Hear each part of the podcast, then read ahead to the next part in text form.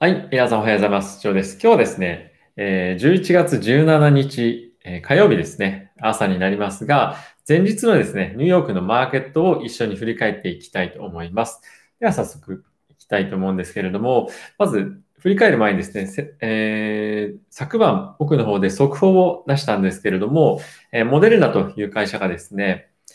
コロナウイルスのワクチンをえー、まあ、中間結果っていうのを出したんですが、そこでの結果がですね、前、えー、先週のファイザーとバイオンテックの90%の有効性っていうものをさらに上回る94.5%の有効性が認められたという報道がですね、されました。で、そういったこともあって、マーケットは一時期ガツッと大きく、えー、上げたんですけれども、その後はですね、まあ、他に特に動きもなく、1日はそのまま過ぎていったみたいな感じになっていってしまったんですけれども、え、こちら見てみると、えー、ダウがですね、350ポイント上げて1.2%上昇。えっ、と、ナスダックに関しては0.5%。やはりですね、え、経済回復してきてワクチンという、ワクチンが承認されるんじゃないかというふうになると、経済の回復とともに金利が上昇して、ハイパーグロス株だったり、グロス株っていうのが売られるというような見込みがですね、持たれていることから、ナスダックの伸びっていうのはあまりまあ、最近ここ見られないですよね。あと S&P の方が0.84%、え、上昇しています。でですね、ここで注目したいのが、え、右側に、こちらにあります金利なんですね。ね、ほとんど動いていません。え、前回のファイザーとバイオンテックのワクチンが、非常にいい有効性を出したというニュースが先週出た時には、ものすごく金利の動きが激しかったんですけれども、今日はですね、まあ、ほとんど動かずというような状況でした。まあ、その一方でコモディティですね、原油関連っていうのは大きく上げていて、やはりこういったところを見ると、景気に対する期待っていうのが非常に高いっていうのがわかるなと思います。で全体のヒートマップ見ていきたいんですけれども、やはり、えー、マイクロソフト、アップル、グーグル、アマゾンとかですね、このあたりは、そんなにパフォーマンスとしては堅調ではないなというような感じですよね。で、その他全体的に見てみると、えー、このあたりですね、やっぱりファイナンシャルとかっていうのは非常に今後のその金利上昇っていうのの期待が非常に高いんだなっていうところだったり、あとはですね、このエナジー関連ですね、やっぱり景気関連のえー、なんていうんですかね、あの、景気戻ってくればこういったところの需要が非常に高くなるというところもあって、エネルギー関連ではパフォーマンスが、まあ、短期的にも良かった、えー、ヘルスケアなんだけども、やはりこういったところよりも、えー、景気に敏感な銘柄っていうのが先行していることから、ワクチンが、まあ、承認されればですね、えー、よりていくのは、いわゆるオールドエコノミーのまあ、こういった銘柄なんだな、では、あの、こういったところから見て取れると思います。はい。でですね、チャートを少し見ていきたいと思うんですけれども、おそらくですね、一番皆さんが注目されているというのはですね、えー、ズームあたりかなと思うんですけれども、その前に一旦ちょっと VIX 見ていきたいですね。昨日の動画でもお伝えしたんですけれども、今ですね、この20あたりの攻防をずっとやってる感じなんですが、えー、ここを下に抜けてくるかどうかっていうところも非常に注目の、えー、ポイントになってはいますが、僕はですね、一つやっぱり注目したい。改造するというふうに今見られています。で、そういったことがですね、より顕在化することで、このボラティリティっていうのも今後もう一旦30を目指して大きく上がってくる可能性っていうのはあるんじゃないかなと思うんですね。なので、え、こういったところからマーケットがちょっとかなり今、えーなんていうんですか、楽観的というか、えそういった状況にあるっていうのが非常によく見て取れるんじゃないかなと、え思います。で、ズームになりますが、こちらですね、大きく引き続き下げてるような印象はあるんですけれども、えっ、と、昨日もですね、大きく下げて始まったのは始まったんですが、やっぱりその後ですね、結構買われてますよね。あの、このちゃあのキャンドルを見てみると、これ下のヒゲ、これヒゲって言うんですけど、下の細い棒が。これが伸びてるところが結構あって、大きく下げてもその後、え買われると、買い支えっていうのは非常にしっかり入ってるなという印象があります。なので、やはりですね、ズームに関しては、今後も、えマーケットが非常に期待してる。そして、ま下がった時には、どんどん買っていきたいっていうマーケットのニーズが、ここに非常によく見られるんではないかなと思います。僕自身もですね、えー、ズームに関しては引き続き、重要度が企業にとっても個人にとっても高い銘柄なんじゃないかなと思うところと、あとはですね、今後、ズームが新しく出していってる機能っていうのも、幅広く、まあ、例えばセミナーとかをできるようになる OnZoom っていう機能ですとか、そういったものも、今後ですね、より活用されていくと思うので、やはりズームはですね、今の業績の伸びがさらに拡大するんじゃないかなと僕は思っています。はい。あとはですね、このあたり銀行株ですもう非常にいい動き見せてますよね。ここ最近大きくジャンプしてますけれども、これはですね、ファイザーのワクチン。非常にですね、えー、オールドメあ、オールドエコノミーの代表銘柄というような感じだと思うんですけれども、やはりワクチンが出てきて、今後オールドエコノミーに大きくシフトしていくんじゃないかっていうようなふうに見てる方にとっては非常にいい銘柄なんじゃないかなと思います。えー、この鉄鋼株の中でも非常に注目されていますし、やはり企業としても非常に強い体質を持っているので、鉄鋼株のあたりを買っていこうかな、景気敏感株を買っていこうかなっていう方は、こういったところの銘柄非常にいいんじゃないかなと僕は思っています。で、ここ金利が僕が置いてるセクションなんですけども、まあ、ほとんど動いてないですね、数値としては。はい。あと他どんなところが動いてるかっていうのを注目するかというと、まあ、ここはですね、ファイザー、バイオンテック、モデルナというところなんですが、えー、バイオンテック非常に大きく売られてますけれども、ファイザーの、ファイザーとバイオンテックのニュースが出る前の、え、水準までも戻ってきてる、ももしくは一時的にはもう下がってるっていう感じですが、やはりですね、このバイオンテックとファイザーのワクチンに関して保存が非常に難しいと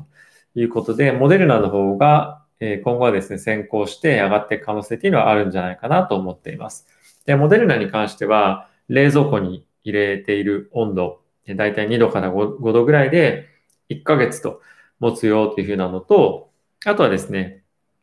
マイナス15度ぐらいの温度ですと半年持つというような状況になってますので、ファイザーとバイオンテックのワクチンに比べると非常に保管も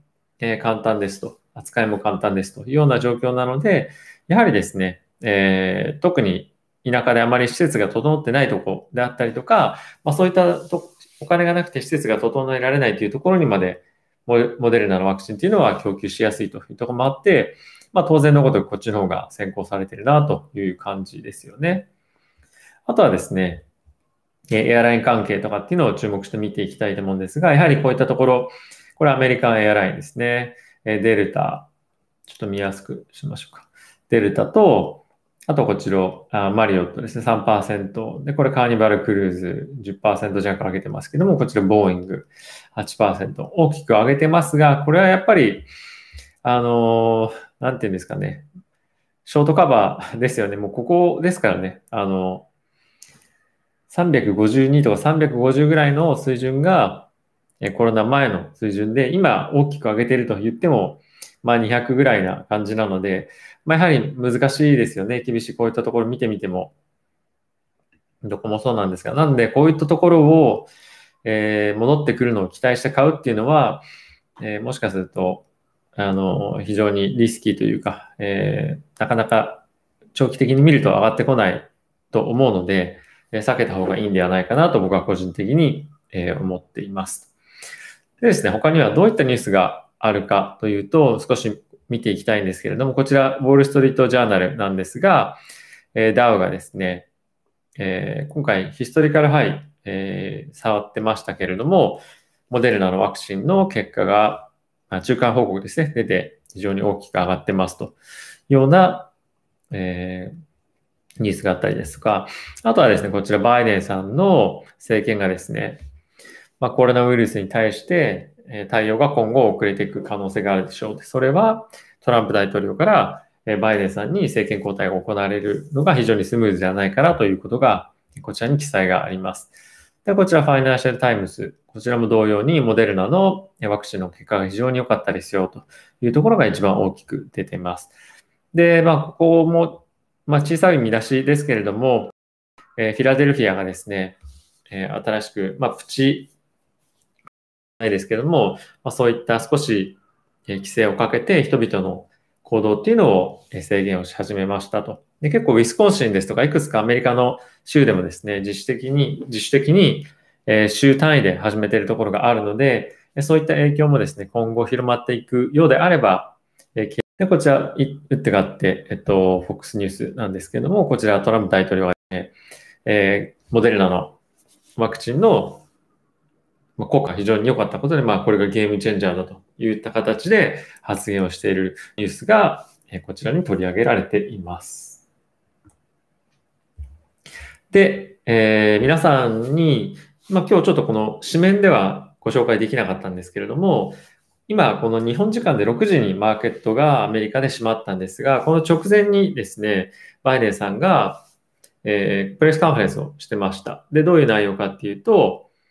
えっと、まあ、記者の方からですね、経済系の、えー、人々と、まあ、そのレイバーユニオン、えー、労働組合とかですね、あとは大きい会社の、まあ、役員の人とか社長の人とかと会って、いろいろ意見交換をこう、あの、した後の記者会見だったんですけれども、結構いろんな質問が飛び交っていて面白いなと思っていました。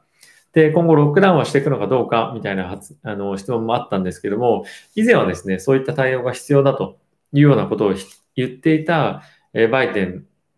次期大統領だったんですけれども、まあ、今回はですね、結構お茶を濁すような発言をしていて、まあ、ワクチンができてきたっていうところもあるんでしょうけれども、やはり実際に自分が政権を握るとなった時に、経済の落ち込みが非常に気になるような感じなんじゃないかなと個人的には思っています。あとですね、非常にこれもまた批判をしていたワクチンに関しても、えっと、接種するというふうに、えー、まあ、言っていたんですけども、例えばその質問しているレポーターの方が言ってたのは、あなたはこれワクチン接種しますか？で、以前ワクチンに対して非常に批判的だったにもかかわらず、それを国民に対して接種しろって言うんですか？みたいな感じを聞かれていて、結構言葉を詰まらせていたんですけれども、えー、悪いのはあのトランプ大統領のイメージだみたいな感じで言って、これはもうワクチンを素晴らしい会社が開発してるんだから、有効性とかも、しっかりと彼らがチェックして問題なければ、えー、受けるし、えー、まこのワクチンに対していろいろごちゃごちゃ言っていたのはトランプ大統領にやっぱりイメージがあったからだっていうような感じを、まあ、ちょっと言い訳がましいようなことを、えー、言っていたのと、あとですね、実際に、え、いろいろトラ、えー、バイデン次期大統領がですね、やりたいって言ってる、えー、皆さんもご存知のえグリーンエネルギー関連の政策とか、あとはここ最近、えあまりそんな話には出なかったですけども、えスチューデントローン、学生の学費のローンの、え支払いの免除とか先送りとか、そういった細かいいろんな政策もですね、え話はしてたんですね、そのカンファレンスで。ただし質問として、そういったことはすぐにはできないですよね。あとは実際に議会に承認されないとできないことですよね。じゃあ今何ができるんですか？今本当にできることってどんなことがあるんですか？みたいなこと言われてて、で、そこでバイデン氏が言ってたのは、まあ、あの、言葉を詰まらせながらも、あの、力を合わせてやっていくしかないみたいな ことを言ったりとか、まあ、あとマスクしようとか、なんかそんな、なんていうんですか、あんまり現実的に、あの、経済を下支えするみたいなものはなくて、結構その、苦しいなっていうのがありました。で、あとは、えー、大統領の選挙がある前に、結構勢いよく言ってたさっきの、なんですか、トランプ批判みたいな流れで、ワクチンに対しての批判だったりとか、あとはロックダウンするぞみたいな、そういうのも結構トーンダウンしていて、なんとなくその信頼性に欠ける対応っていうのがいろいろ見られるなと、個人的には、え思いました。実際にこのトランプ政権が成し遂げたワクチンの、え、こととかっていうのは非常に大きい功績だと思うんですけれども、そういったところも、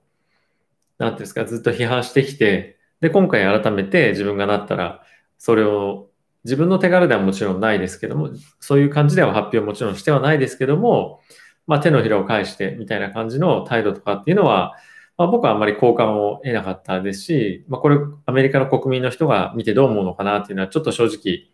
えー、興味深い、興味を持ったところではありますね。はい。まあ、ニュースも大きく出てたものは、えー、そのモデルナ関連のぐらいしかなかったので、マーケットはですね、開いた後に、オープンした後にそんな大きく動くことはなかったですし、かつこのモデルナのワクチンに関しては、えー、前からですね、ファウチさんが感染症の今対策をしている、えー、代表しているファウチさんが非常にいいコメントもしてたこともあって、前回のファイザー、バイオンテックのワクチンのニュースが出た時よりも、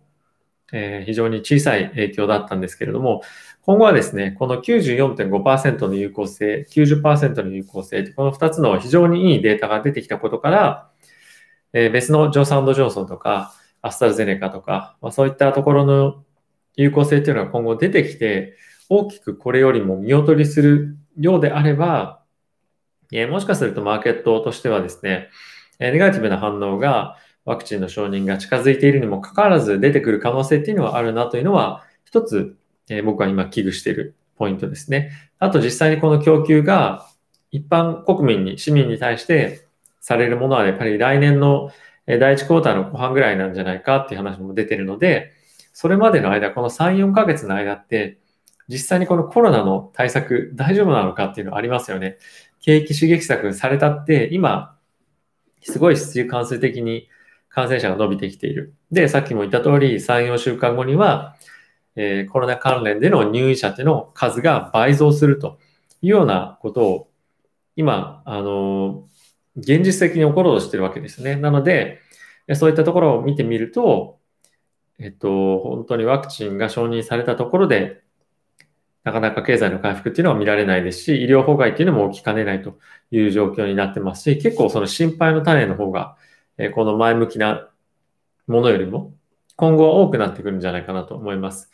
えー、ポジティブなニュースはやはりワクチン関連しか今やっぱりなくて、他先を見てみるとマイナスものしかない。えそういった状況に今後ここから上げていけるのが株が何を見て上げていけるのか、まあ、唯一あるのが決算だと思うんですけど、えそのえ好材料だけで今後上昇が支えられるのかっていうのが注目かなと思っています。はい。ということで、えー、今日も朝の続報ですね、やってまいりましたけれども、引き続きですね、こういった形で朝も夜も、えー、たまには昼も、えー、動画配信していきたいと思いますので、今後ともよろしくお願いします。ということで、皆さんお仕事いってらっしゃい。今日も良い一日をお過ごしください。